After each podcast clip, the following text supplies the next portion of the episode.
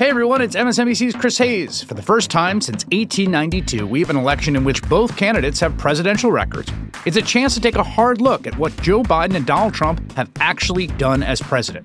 On a special Why Is This Happening podcast series called With Pod 2024 The Stakes, I'm talking to experts about the two candidates' records on specific policy areas like immigration, taxes, climate, and more. So you know what's at stake come November. Search for Why Is This Happening and follow.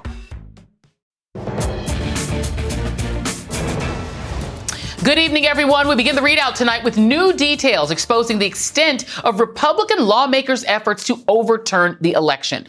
Texas Congressman Chip Roy and, surprise, surprise, supposed constitutional conservative Senator Mike Lee of Utah turned out to be early enthusiasts of the big lie as shown in a series of damning text messages to then White House Chief of Staff Mark Meadows.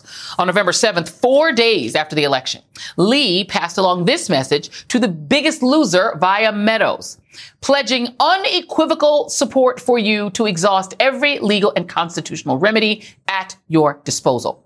That same day, Roy wrote, we need ammo. We need fraud examples. We need it this weekend.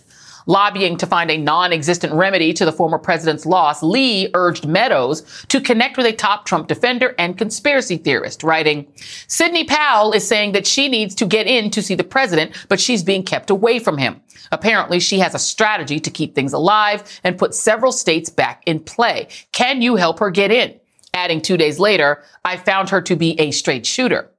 Well, when just days later, Powell presented an unhinged news conference with a stew of Republican buzzwords and not a shred of evidence, Lee wrote to Meadows again, saying, I'm worried about the Powell press conference. The potential defamation liability for the president is significant here, for the campaign and for the president personally, unless Powell can back up everything she said, which I kind of doubt she can. Meadows replied, I agree, very concerned. As well they should have been, as Powell's kraken amounted to nothing. Days later, the Trump campaign cut ties with her, but Mike Lee soldiered on undeterred, telling Meadows, please give me something to work with. I just need to know what I should be saying. Please tell me what I should be saying. In the absence of talking points to justify stealing an election, both Lee and Roy started pitching attorney John Eastman. But by December, texts show both starting to realize they'd made a huge mistake. On New Year's Eve, Roy warned the president should call everyone off. It's the only path. If we substitute the will of states through electors with a vote by Congress every four years, we have destroyed the electoral college. The next day he added, POTUS allows this to occur. We're driving a stake in the heart of the federal republic. And Lee argued, this will end badly for the president unless we have the Constitution on our side. And unless these states submit new slates of Trump electors pursuant to state law, we do not. In the end, with these doubts in play, neither objected to the election result. Fist pumping insurrection enthusiast Josh Hawley and Rafael the Canadian Cruz led that charge. But the texts show Roy and Lee's complicity right up until the moment they realized how bad it would look to steal the election. And until the day a frenzied MAGA mob, animated by the same goal that they had entertained and by the same big lie, laid siege to the U.S. Capitol. At that point, Roy texted Meadows, this is a blank show. Fix this now. The texts were first reported by CNN and NBC News has not independently verified them. For their part, the House January 6th committee has declined to comment on the report. I'm joined now by Dean Obeidallah, host of the Dean Obeidallah Show on Sirius XM, and Paul Butler, Georgetown law professor and former federal prosecutor. And I'll start with you, um, uh, my federal, my, my, my law professor and former prosecutor. Would this constitute conspiracy if these guys seem to have the exact same idea for how to overturn the election as people like Eastman, people like Ted Cruz, people like you go up and down the line, they all seem to have the same idea. Would it constitute assistance in a conspiracy? Absolutely, Joy. The question with the people in Trump's inner circle has always been about criminal intent and their vast efforts to overturn the election. Did they really believe the lie that the election had been stolen? Or did they understand the trumpet lost and they just didn't care? So these texts concede that there was no evidence of the big lie, but that didn't stop these people. Our Congressman Roy says he was looking for anything. They know the Trump team is being advised by Sidney mm-hmm. Powell and Don Eastman, two attorneys who are coming up with these whack theories. Joyce, here's the here's the uh, smoking gun. Senator Lee, Representative Roy, Chief of Staff Meadows, They all acknowledge that the stop the steal theories are weak. They understand that these lawyers are incompetent who can't back up their theories, but they don't care. After Lee and Roy and Meadows basically concede stop the steal is a big lie, they keep perpetrating the big lie. They know Biden actually won the election, but that doesn't stop their efforts to put Trump in the White House. In the law, we call that criminal intent. You know, and and Dean, it's it's pretty obvious that pretty much every sort of dime store Republican elected uh, Republican was trying desperately to find some way to keep Donald Trump in office. That's very clear. You know, and and Chip Roy, we know who he is. This is the guy who justified lynching as a form of justice, right? So we know that he doesn't really care about the law. But Mike Lee sort of styles himself a constitutional conservative. He sort of created this feint that he cares so much and so deeply about the Constitution. Here's a January 3rd text text from Mike Lee to Mark Meadows. And this one is about Ted Cruz. He says, I have grave concerns with the way my friend Ted is going about this effort. Lee objected to avenues that Cruz and Josh Hawley were taking and implied that they were self-serving. It seems that his objections to what's being done have to do about the way things look. He didn't like the look of going against the Constitution so openly and essentially, you know, ignoring the will of the people and substituting Congress's will. He didn't like the fact that Hawley and Lee seemed to be trying to serve their own political interests. I don't see in these text messages, and I don't know if you do, any real concern for our democracy.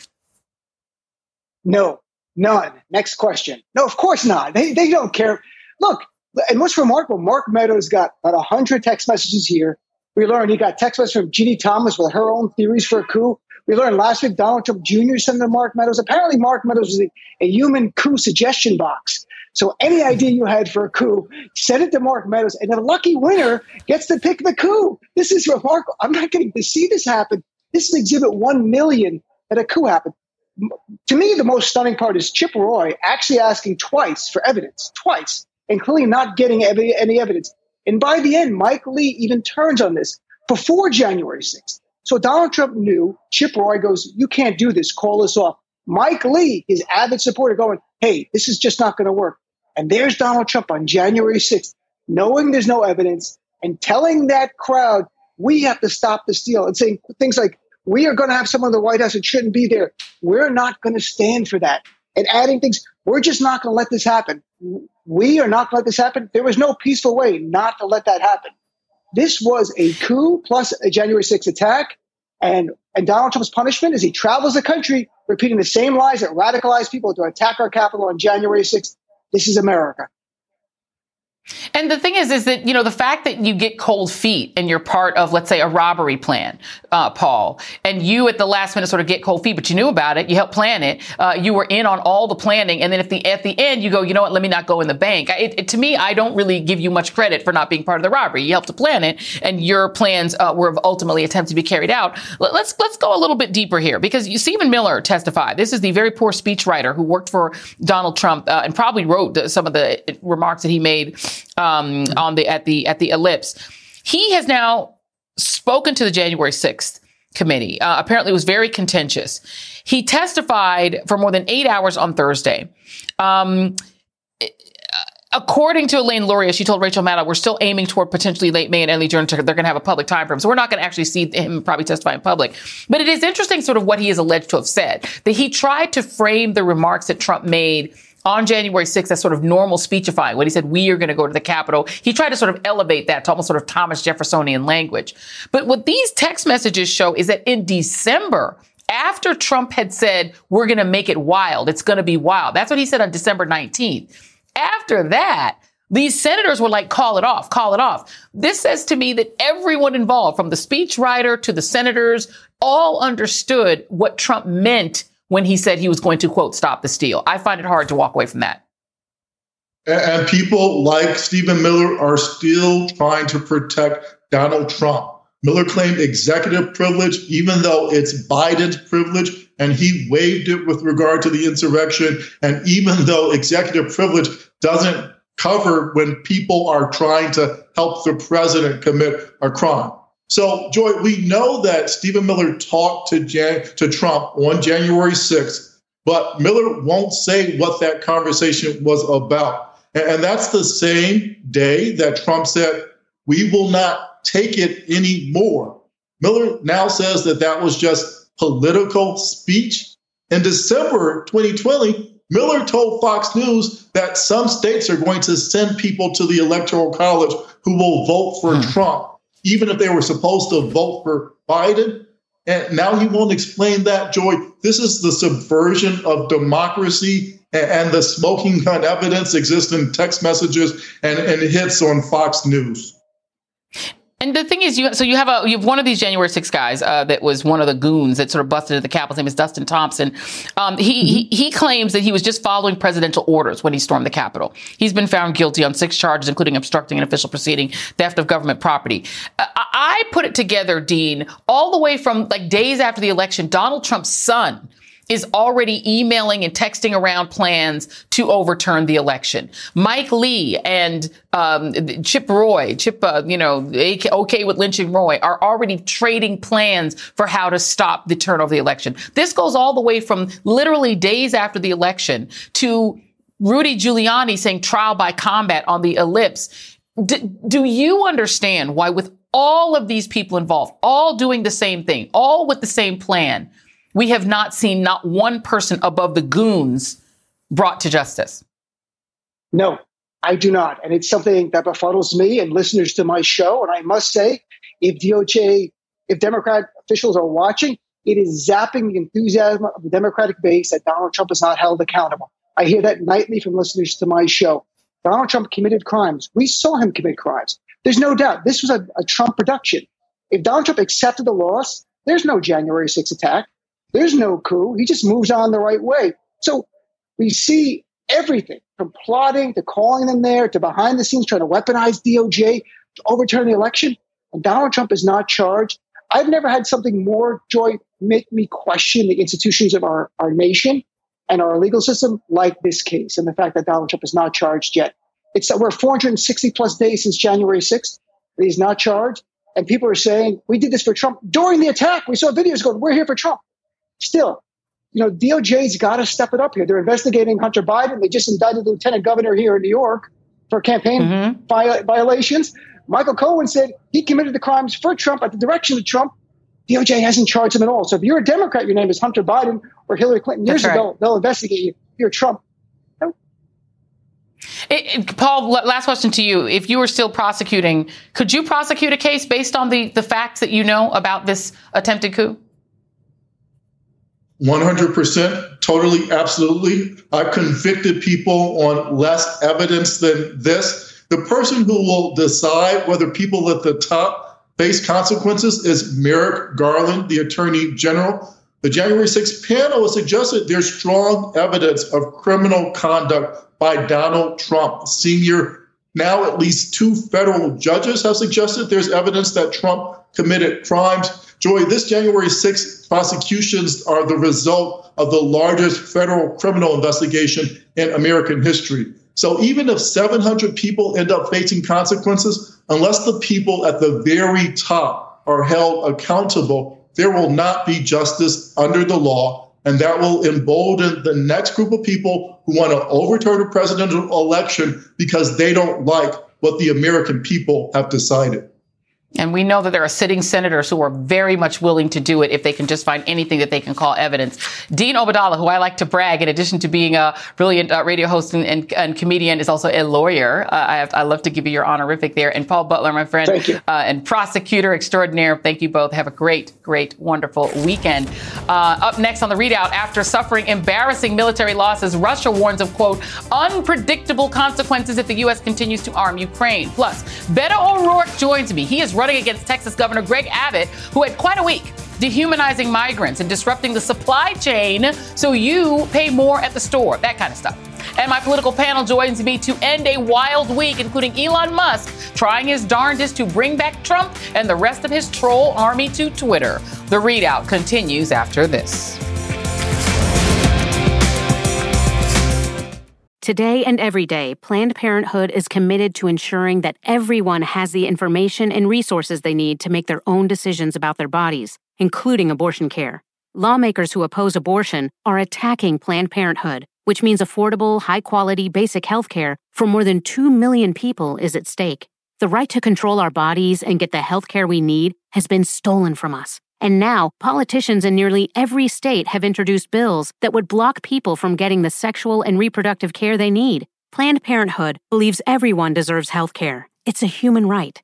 That's why they fight every day to push for common sense policies that protect our right to control our own bodies and against policies that interfere with decisions between patients and their doctor.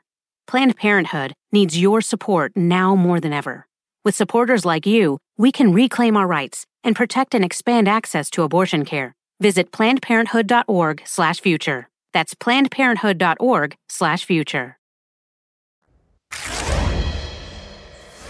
Ukrainian officials announced that more than 900 civilian bodies have been discovered in the region surrounding the capital, Kiev, saying that most of them were executed.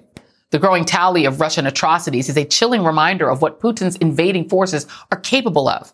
It also comes at a time when Russia's defense ministry has vowed to ramp up missile attacks on Kiev after the humiliating sinking of the flagship of Russia's Black Sea Fleet. Today, the Pentagon confirmed that the ship, the Moskva, was struck by two Ukrainian Neptune missiles. One official told Reuters that the U.S. believes there were Russian casualties. The ship was last seen in the waters between Crimea and Odessa. Russian forces and Russian-backed militias continue to pummel the southern port of the southern port city of Mariupol because taking that city would give Russia control of the coast of the Sea of Azov. The governor of Mariupol told CNN that the city has been wiped off the face of the earth by the Russian Federation. Sources tell the Washington Post that during a recent call, Ukrainian President Zelensky asked President Biden to designate Russia a state sponsor of terrorism. I'm joined now by former CIA Director John Brennan, who's an MSNBC senior national security and intelligence analyst, and Kimberly St. Julian Varnon, historian and PhD student at the University of Pennsylvania Department of History. Um, thank you very much. Um, it's always good to see uh, both of you. Uh, John Brennan, would you agree with the idea of designating Russia as a state sponsor of terrorism? Well, quite frankly, Joy, I think Russia has qualified for some time as it's used uh, poison to kill Russian dissidents as well as uh, uh, intelligence officers who have defected. So uh, clearly, uh, it hasn't been involved in these types of assassinations previously. Now, usually the state sponsor of terrorism moniker is reserved for countries that support terrorist groups but not engaged in these types of horrific conventional uh, invasions. But I must say that uh, the, clearly the Russians are trying to kill Ukrainian civilians. And one of the key criteria yeah. of uh, being on the state sponsored terrorism list is that it's terrorist attacks against non combatant uh, targets, which means civilians. And the thousands upon thousands of Ukrainians who have been uh, killed by these Russian attacks, these indiscriminate Russian attacks, uh, certainly I think Russia has done more than virtually almost any other state sponsor, maybe save Syria and Iran. Uh, and so therefore, I think it does certainly qualify according to the broader definition of state sponsorship of terrorism. Yeah, I, I, can't see how anyone really could argue with that. And Kimberly um, St. Julian Varnon, thank you so much for being here as well. And, you know, also the ongoing threats. I mean, the stuff that they're saying, saying that there will be, you know, un, un, untold consequences if the U.S. keeps arming Ukraine. You know, I don't see why anybody should listen to anything they're saying. This is the classic schoolyard bully telling people, you know, threatening people, thinking he can make the U.S. come to heel and threatening uh, nuclear hypersonic deployments if Sweden and Finland join NATO. Well, that sounds like a threat. That means they should join NATO. Uh, can you, can you think of any reason why anyone should listen to these threats and maybe not threaten them back and say that if you try any of this, if you do tactical nukes, if you use hypersonic deployments, Russia will pay for it? I think it's once again Putin rattling his sword. There are very little impetuses for Russia to actually use nuclear weapons. I think Putin understands that that crosses a brink that he cannot come back from. But also, if the whole point of Putin's war was to prevent Ukraine from joining NATO, to have Finland, which is a hop, skip, and a jump from St. Petersburg, thinking about joining NATO and Sweden thinking about joining NATO, the purpose of his war has significantly fallen short. But I think this is also Putin speaking from a position of weakness. The sinking of the Moskva and the world, you know, is now knowing about the absolute atrocities that Russia has committed in Ukraine. So I think he understands that he's not in any position to demand anything. Russia is not coming from a position of strength if they were, you know, February 24th. So I think when we think about should we take these particular threats for nuclear capability seriously, I wouldn't. Yeah, and, and do you agree with that, um, Director Brennan? Because um, it, it, it, does seem that he must, if he's still rational, if he still has control of his faculties, his mental faculties, he must understand that if he tries to go nuclear, that's it. Like, it, you know, NATO isn't just going to sit back and take that. Vladimir Kara-Murza has made the point over and over again, and we're really still thinking of him uh, while we know he is detained, that it is the impunity. It's the fact that he keeps getting away with escalating violence is why he think thought he could do what he's doing now. Uh, do you agree that he couldn't be dumb enough to think he could use nukes? Well, I think he's still trying to win this war with conventional military means. And so I do not believe at this point he is interested in ratcheting up and escalating because that does bring uh, forward the potential for NATO to be involved. And after the very poor performance of the Russian military force in Ukraine, I think the last thing that Putin wants to do is to get into a fight with NATO forces, which are far superior to Russian forces. But Kimberly makes a very good point in terms of Putin is not just losing on the battlefield, he's also losing strategically because what has happened over the past two months? Well, there have been more U.S. forces deployed to NATO countries. NATO has come together and they're bolstering their capabilities. And now we see Finland and Sweden uh, thinking about joining uh, NATO. So, not only from a tactical military perspective, but also from a geostrategic perspective, this has been a debacle for Putin. And that's why I think he needs to find a way to try to salvage whatever he can. And escalating to nuclear at this time, I don't think is something that uh, he wants to do. Well, let me quickly play Jen Psaki. She was on Pod Save America uh, addressing this idea of perhaps uh, the president of the United States going to, to Ukraine. We are not sending the president to Ukraine. What I will tell you is that what Boris Johnson did is he took, I believe, an eight hour train through a war zone to get to the middle of Ukraine. So, no, that is not in the plans for the president of the United States. We should all be maybe relieved about that. I want to ask each of you what you think of that and whether you think that the President of the United States should go to Kiev. Uh, I'll start with you, Director Brennan. No, I don't think it's certainly necessary. I, I, think sending a very senior U.S. official, such as Defense Secretary Austin, or even Antony Blinken, the Secretary of State, or another senior official, as a way to show the American flag, the United States has, I think, demonstrated very tangibly its support for the Ukrainian people.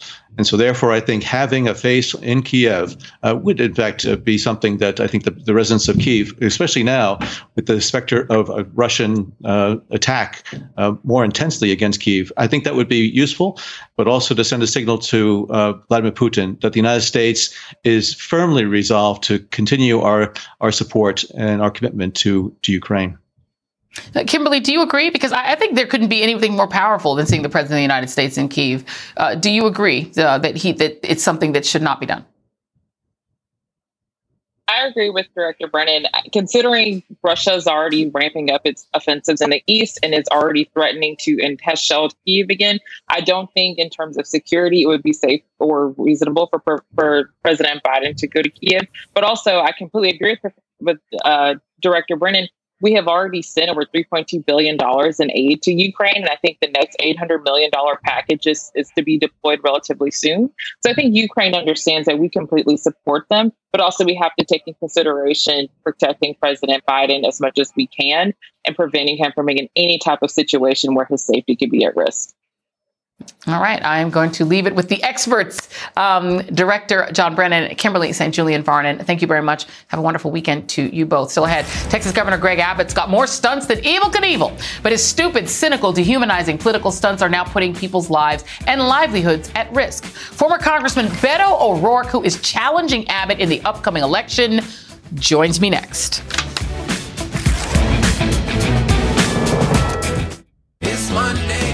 It's Monday, everyone. We're happy to have you here on this Monday night. Lots of news to get to tonight. Make more of your Mondays on MSNBC with Jen Psaki and Rachel Maddow back to back. If you were talking to a voter, what would you say to them about why this case matters to them? Was this the kind of proceeding you would expect in a typical New York DA's case, or does this really feel different? Inside with Jen Psaki at 8 p.m. Eastern, followed by The Rachel Maddow Show at 9, Mondays on MSNBC. Monday night. Everyone. It's Katie Phang. Did you know my weekly show on MSNBC is now available as a podcast? With my decades of experience as a trial lawyer, you'll get an insider's perspective on all things legal. at a time when politics and the law are inextricably intertwined. My guests and I break down what's next and why it matters, both inside and outside the courtroom. Search for The Katie Phang Show wherever you're listening and follow.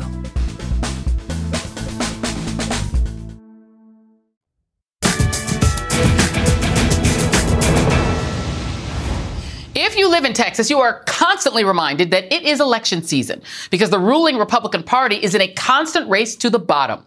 Look no further than the guy in charge of the state, Greg Abbott. Governor Abbott has been on a tear lately. He successfully banned abortion after six weeks and put bounties on women, banned books that make white Texans uncomfortable, and hunted down parents of trans kids. This week, having pulled a full DeSantis in his race to be crowned as the king of bigotry among Republican governors, good old Greg decided to intentionally delay cross border food deliveries by adding redundant security inspections, snarling trucker traffic for miles. The move is so bonkers that I'm just going to leave it to Paul, a patriot Texan, according to his TikTok bio, to explain it to y'all. Right now, Governor Abbott here in the state of Texas is forcing the DPS, which is our version of the state troopers, to stop every single truck coming out of Mexico. Every single truck. And do a safety inspection on it, safety inspection on it. What they're doing is they're backing up shipping for dozens and dozens and dozens of miles. Why? Because they want to drive up inflation. They think it's going to help them in the midterms. Abbott literally sabotaged $150 million worth of food and triggered an economic crisis that jacked up food prices even further, hurting Americans just to prove that he's a hardcore Republican. The move was so stupid that the American Trucking Association called it wholly flaw- a wholly flawed scheme. The worst part is that his Attorney General Ken Paxton, who by the way is still under indictment for federal felony securities fraud and under investigation by the FBI, basically admitted that they intentionally sabotaged the economy for political gain. And late this afternoon, Abbott repealed his traffic clogging border action because it got out. I'm joined now by the Democratic nominee for governor of Texas, former Congressman Beto O'Rourke. And, you know, thank you always for being here. Really appreciate uh, you coming on on this Friday. It is so cynical. I don't think there's anything more cynical than forcing Texans who've already been through storms and already been through, you know, whether it's freezing or fires, who have an electric grid that barely works, who've already been suffering over the last several years to say, I'm going to jack up your food prices and food prices in the region just so I can run on inflation. Sickening. Your thoughts? There's only one person that this helped, and that was Greg Abbott, politically in the short term on one cable network. For everyone else, this has been terrible. It's sending prices through the roof, spiking inflation even higher in the state of Texas. It's causing massive supply chain problems. So it's the produce that you talked about. Two thirds of the fresh produce that we consume in Texas comes from Mexico. And over the last week, it has literally been rotting in the backs of those trucks. So this weekend, when we go to the supermarket, there is not going to be anything on the shelves in the produce section. It is exacerbating supply chain problems for the electronics, the TVs, the parts to the Toyota trucks that are made here in Texas. He is tanking the Texas economy with what he's doing at the border. And the worst part about all of this is we gained nothing from a security or safety perspective. These DPS troopers providing these additional inspections can only check the pressure and the tires and the quality of the engine. They're literally not allowed to go into the cargo hold. That inspection is already done by Customs and Border Protection. So this was a purely political stunt that has done deep damage, not just to the Texas economy, but to the national economy. Ray Perryman of the Perryman Group estimates that it's done $1 billion in damage to the national economy every day it's gone on, $470 million of damage to the Texas economy alone. And do are people getting the message of why the I mean to me it's sort of counterintuitive. Normally governors want to show look how I've served you, look how I've helped you. What he's basically doing is look how bad the economy is, blame Biden and vote for me, which is such a counterintuitive weird circular way to try to win re-election. But I wonder, you know, I used to work in local news. Is this on the local news? Do people understand why they're paying more? They do. I was just in the Rio Grande Valley in Pharr Texas, for example, which with the Pharr Reynosa Bridge imports the lion's share of that produce. You better believe in the Rio Grande Valley, in South Texas, in Laredo, every single person in those communities because their economy depends on cross border trade knows what Greg Abbott has done. He's killing their businesses right now. They are seeing some companies move to Nogales, Arizona, a 20 hour drive away, 1,200 miles distant from the Rio Grande Valley. Um, you know it here in El Paso, uh, where I live. Uh, you see it throughout the rest of Texas because our largest trading partner in this state is the country of Mexico. 600,000 jobs in Texas alone depend on this. And it's not just me talking about this, it is the editorial page of the Wall Street Journal. It is other statewide elected Republican officials like Sid Miller, who's the commissioner of agriculture here, talking about this horrible stunt that is deeply harming the Texas economy. It's really everyone. Um, again, the only beneficiary, and and maybe just on Fox News, has been yeah. Greg Abbott. For everyone else, this has been deeply harmful. It's higher inflation, higher prices, more supply chain problems, and it's killing businesses, especially along the Texas side of the Texas Mexico border. And everyone here knows about it. Yeah. I mean, trying to make a national anti Biden, anti Mexican point uh, and killing your own state's uh, consumers and citizens is, is bonkers. Uh, one other question, quick turn here. Um, the woman who was charged, the Texas woman who was charged with murder after an abortion, the charges have now been dropped, but that has sent shockwaves throughout this country because it, it exposes the lie that these anti abortion forces don't mean to punish women. Is, is is that getting through eh, when you're talking with female voters, with women? Um, how much danger they're in because of these laws like the anti-abortion law in Texas? This is Greg Abbott's Texas, and it is coming to the rest of America unless we stop him and defeat him in November. In Starr County in the Rio Grande Valley, yes, this woman spent two days in jail for an abortion that is legal for the last 49 years in this country. Thankfully, charges were dropped.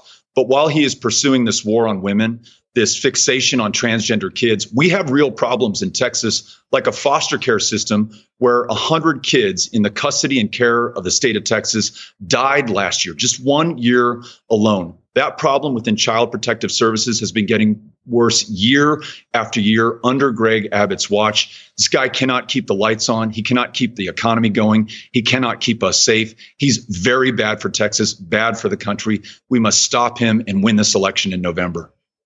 Texas definitely deserves better. It's a beautiful state. It definitely deserves better. Uh, former Congressman Beto O'Rourke, best of luck to you. Thank you so much and have a great weekend. And don't move because up next, it is our roundup of some of the more head scratchingly bizarre political stories making news this week, including what exactly is Elon Musk up to with Twitter? We'll be right back.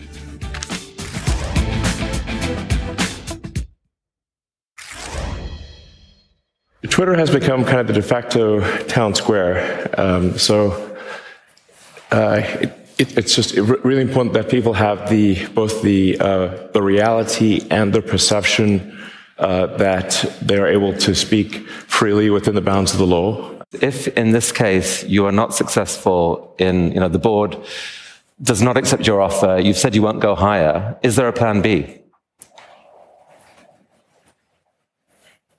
There is. Elon Musk would not divulge that plan B, but it appears that he's going to need it. In response to his hostile takeover bid, Twitter's board of directors announced today that they have adopted what is known as a poison pill to fend him off, at least for now. The move gives Twitter's existing shareholders time to purchase more shares at a discount to dilute Musk's ownership stake, which at this point sits at just over 9%, making him the largest individual shareholder. Musk made a cash offer of $43 billion, but there is a question of whether he even has that much liquid cash available. In any event. This is what the Washington Post Christine Emba cites as a perfect example of peak billionaire.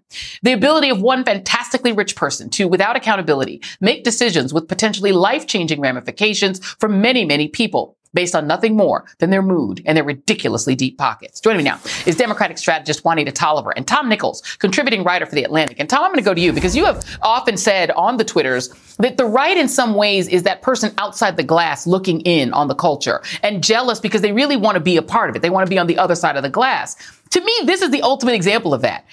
They have Parler. What is Truth Social's worth like 10, 15 cents uh, on Apple iTunes? They made all these other versions of Twitter but in the end, they really just want to be on Twitter. And they're so desperate to be on Twitter that they're all cheering that Elon Musk will put all of them back on Twitter and they won't be stuck on Gettr, which still to me sounds like porn. Your thoughts?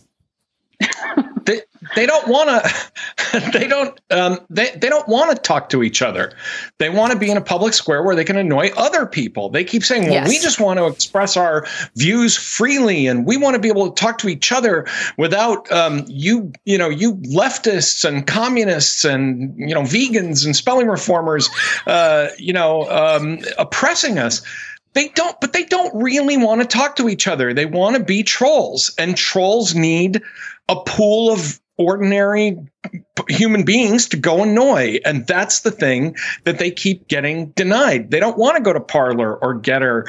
Um, they want to be where they think they're they're um, ticking off all the people they don't like. And and they that's yeah, the thing. You're absolutely right. They want to talk um, to the people on Twitter. They don't really want to talk to each other because they're not interesting. They're not interesting. And as a spelling reformer, I'm actually quite offended. I really do like to correct people's spelling. Um, let me bring you in here, Juanita, because the other thing is whether or not this is even real, right? I mean, Twitter is very popular. It's popular with journalists and activists, and it's got a, it is a big town hall square, but I'm not sure it's profitable. And so there is sort of a theory, a conspiracy theory that maybe he's doing this to like up the value of his stock or find some way to sort of profit off of saying he's going to buy it all and then not buying it all. It, it, does it even to you seem like a real thing that's going to happen? I don't think it seems real. I do think every single move that Elon Musk has made up until this point is sinister. Secretly buying shares starting in January, delaying disclosures before making his offer. All of it just sounds like, as Christina wrote, he got bored and decided he wanted to mess with yet another market moment and creating another potential SEC violation. He has a few under his belt, Joy, and we can't forget that. I think the other thing we can't forget is this is someone who is leading an organization that's been Uh, described by black employees as highly racist and toxic and is that someone who should also be taking over another multi-billion dollar organization? And so elon musk comes with a lot of questions but at the end of the day i'm not buying that this is about freedom of speech but i will buy that he just got bored and decided he wanted to make another hostile takeover and I'm just wondering, it's it's sort of like acting say when we was like we won when you have a football team and you didn't get any money, nor did you get the trophy. it's like they're acting like if Trump gets back on, that gives them something. They don't give you nothing. Why are y'all so could exercise that Trump get back on? Do you need him? Is he your daddy? And also, T O and T O O are not the same thing. Sorry about that. That is my spelling reform uh, part coming back out. Um, let's talk about to stay with you for a minute, Juanita these abortion bans they th- this is a scary direction that the country is going and this idea we talked about this a little bit with, Be- with Beto O'Rourke. This lie that they're not going to arrest people. Well, they already arrested somebody in Texas. There's a long history. There's a piece in Mother Jones about this long, scary history of existing religious fanatics that work in hospitals, doctors, nurses, etc., turning people in when they have a, a you know, a, a, history, when they, I'm sorry, when they have a miscarriage, um, if they've ever used drugs or marijuana and turning them in. Women are going to get arrested, right? Women are going to continue to get arrested, not just in Texas, but in Oklahoma, where they've essentially made it uh, outlawed anyone performing abortions and made that illegal. In Kentucky, where there's no clinics available or able to meet the new requirements of the new laws that they were just enacted. And so expect more women to get arrested because Republicans are presenting this as like a buffet of bans that they and their evangelical supporters have been pushing and wanting and promoting for years. And so you better believe that in addition to these bans, they're going to be waiting with bated breath for any Supreme Court ruling since there is a 5 3 split on the court that is going to essentially signal to them just how far they can go. So we should expect women to get arrested. We should expect abortion to be criminalized. And if Republicans get their way, completely wiped off the map of this country. And we don't know how that's going to play. The, I think they don't understand even or know how that's going to actually play in the election. I think they think it's going to help them. I'm not so sure about that. Uh, I, I'm glad I have Tom Nichols here, who is my resident in-house hip hop expert. So I'm going to play you a song, uh, Tom. I'm going to test your hip hop knowledge to see if you know this mega hit. Uh, this is by MAGA rappers Forgiato Blow and J360. That they have made a rap homage to Matt Gaetz. Play it. They treating me like Matt Gaetz. He's a Florida legend. He was born up in that Truman house. He face a Republican, so Democrats they want him out. Never let him take our guns. He's the chosen one, yeah. Dedicated congressman. Matt Gaetz showing love. I'm sorry. I'm Yikes. so sorry. I'm so sorry. Okay. it's the way. You just can't make this up. Me. This is this is going to send me back to listening to Led Zeppelin, and I think people know what that means. Why are they doing this, Tom? Who is this supposed to be playing to? The people in the video look so confused. They look so confused, Tom.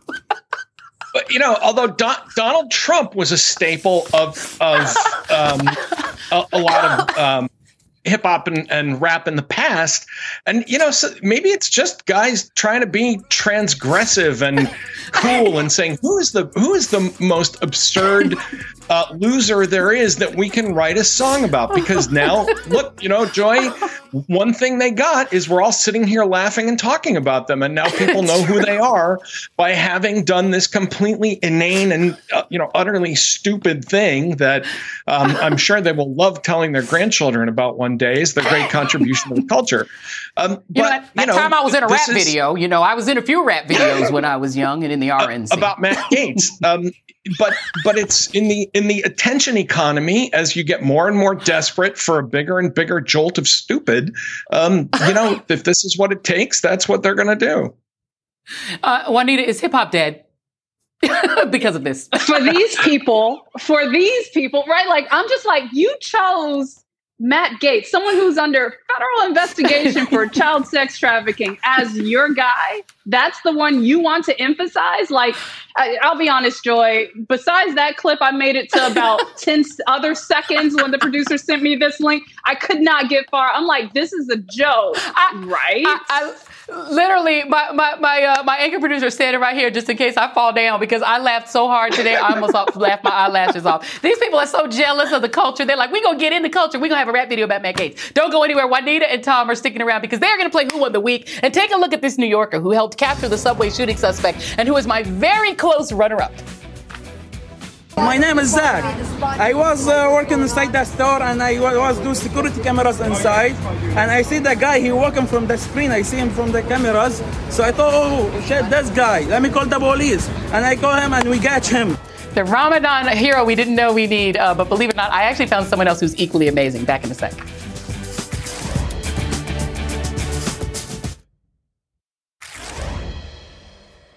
Well, we made it to Friday, uh, and it almost feels like summer out there, and I've composed myself after the Hippity Hop video. So it's now it's time to play Who Won the Week? Back with me, Juanita Tolliver and Tom Nichols. Juanita Tolliver, who won the week?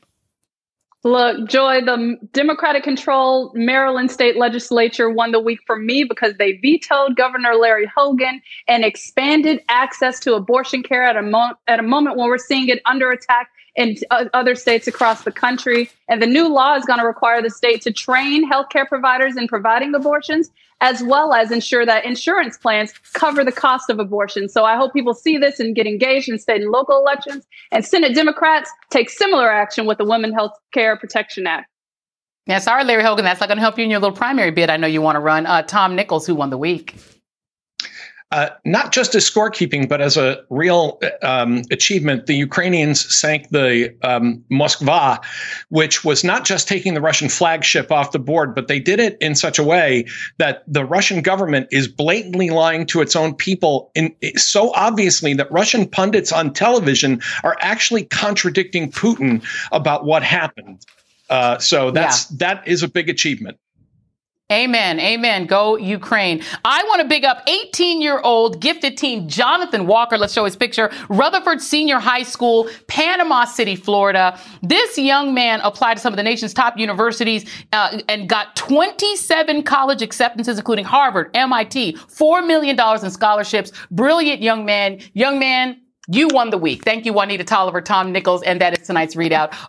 Hey everyone, it's MSNBC's Chris Hayes. For the first time since 1892, we have an election in which both candidates have presidential records. It's a chance to take a hard look at what Joe Biden and Donald Trump have actually done as president. On a special Why Is This Happening podcast series called With Pod 2024 The Stakes, I'm talking to experts about the two candidates' records on specific policy areas like immigration, taxes, climate, and more. So you know what's at stake come November. Search for Why Is This Happening and follow.